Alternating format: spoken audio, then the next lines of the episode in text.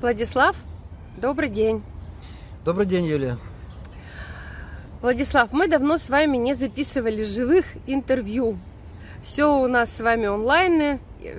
Сейчас вот, к счастью, встретились, и мне хотелось бы с вами поговорить по очень интересному вопросу импортозамещения. Импортозамещение у нас на сегодняшний день звучит везде, на всех э, конгрессах, э, круглых столах, в повестке, в информационной. Давайте на самом деле разберемся, как правильно в России формировать это импортозамещение, какие основные тренды вы видите как эксперт, и вообще с чего нужно начинать? Спасибо, Юлия. Э, с вами всегда приятно встречаться. Всегда э, мне нравятся те вопросы, которые вы поднимаете. Безусловно, сейчас э, вопрос, связанный с импортозамещением, является для Российской Федерации одним из основополагающих. Но между тем, э, надо, надо отметить, что вот экономический суверенитет, суверенитет во всех сферах деятельности любого государства является основой его процветания, основой его благополучия, основой, благо, основой благосостояния и основой безопасности э, э, граждан этого государства. И э, на современном этапе, вот в современных условиях, Российская Федерация, естественно, столкнулась с теми многообразными вызовами, которые уже не дают никакой возможности э, рассчитывать на помощь, э, не на помощь, а на взаимодействие там, с европейским сообществом, э, с э, возможностью Э, заместить что-то в, своих, э, в своей э, промышленной деятельности за счет как бы производственных процессов других стран. Нам необходимо полностью, возможно, приближаясь к 100%, войти в режим автономии действительно достичь того э, суверенитета, который бы позволил России стать э, страной номер один в мире, хотя она в принципе так и является ей. Но тем не менее э, это очень кропотливая и очень э, многоярусная работа. И вот э, в этом направлении я думаю, что основой всему, основой всему вообще э, ну, я даже не так скажу. Я скажу, наверное, что э, под, подходить надо методологически, подходить надо полноценно к этому вопросу. Не просто там э, как бы выхватывать определенные там звенья э, в машиностроении, в добывающей промышленности, в перерабатывающей промышленности, а надо подходить как бы системно.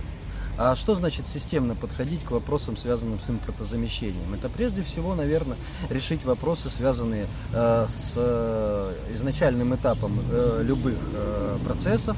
Это проектирование, планирование. Да? То есть, если мы запланируем э, что-то изначально э, неправильно, если мы запланируем или запроектируем что-то, уже рассчитывая на элементы, связанные с э, участием там импортных организаций, иностранных партнеров, Э, я думаю, что мы здесь э, заложим уже определенный там кирпичик э, некой уязвимости в последующую, да, собственно.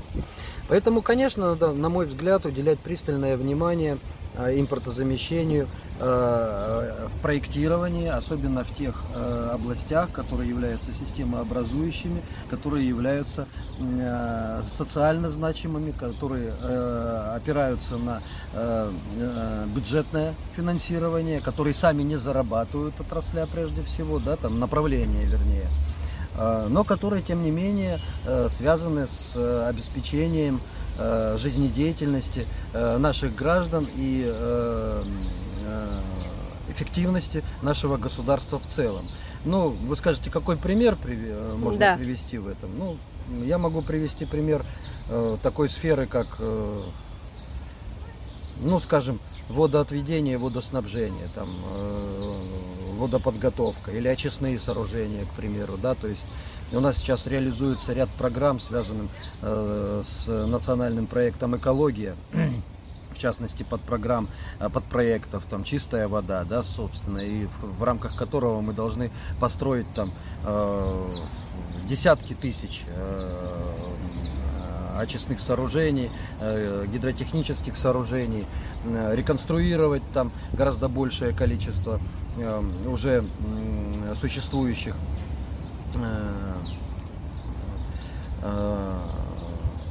очистных комплексов.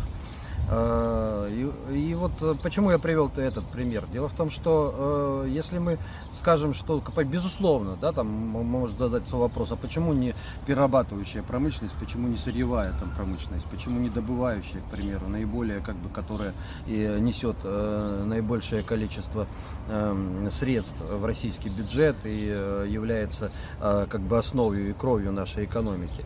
Я отвечу достаточно просто. Дело в том, что эти сферы, они умеют зарабатывать зарабатывать деньги, они их зарабатывают. И э, там не так страшно, допустим, те проблемы, э, те, те э, прорехи, которые будут заложены, допустим, в проектных решениях, и потом их устранить, то есть э, будут средства. А вот э, что касается там водохозяйственного комплекса, где используются средства бюджета, и оно очень затратно, между прочим, то есть э, порядка там, если на города-миллионники, да на и обычные города, там те же очистные строить, то есть это не десятки, это сотни миллионов, и иногда это миллиарды, да, собственно, и они строятся и функционируют потом 30, 50 и более лет. Но они не зарабатывают такое количество денег для того, чтобы, допустим, э, впоследствии осуществить какие-то капитальную реконструкцию или заменить какой-то элемент, который мы не можем э, восполнить в российской э, промышленной базе.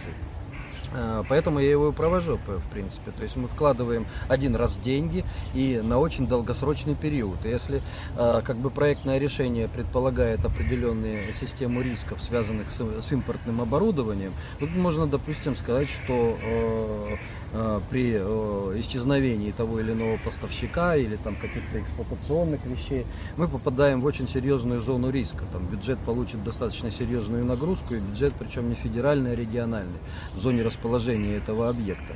Поэтому, конечно, на такие вот, вот именно на, на такие объекты, на такую сферу надо уделять более пристальное внимание. Сейчас, к сожалению, не существует систем, э, э, система полагания в этом направлении, то есть не существует определенной техни, технической там, там, независимой проверки там, э, проектных решений на именно коэффициент импортозамещения там, э, в том или ином проекте, который э, предусматривает последующую реализацию. Я думаю, здесь надо восполнять это за счет создания некой системы, которая бы реально мониторила э, проектное решение и именно по принципу э, наличия в нем доли э, э, импортного оборудования, импортных технологий э, и позволило бы э, за счет э, участия компетентных экспертов, за счет придания им определенного статуса и компетенции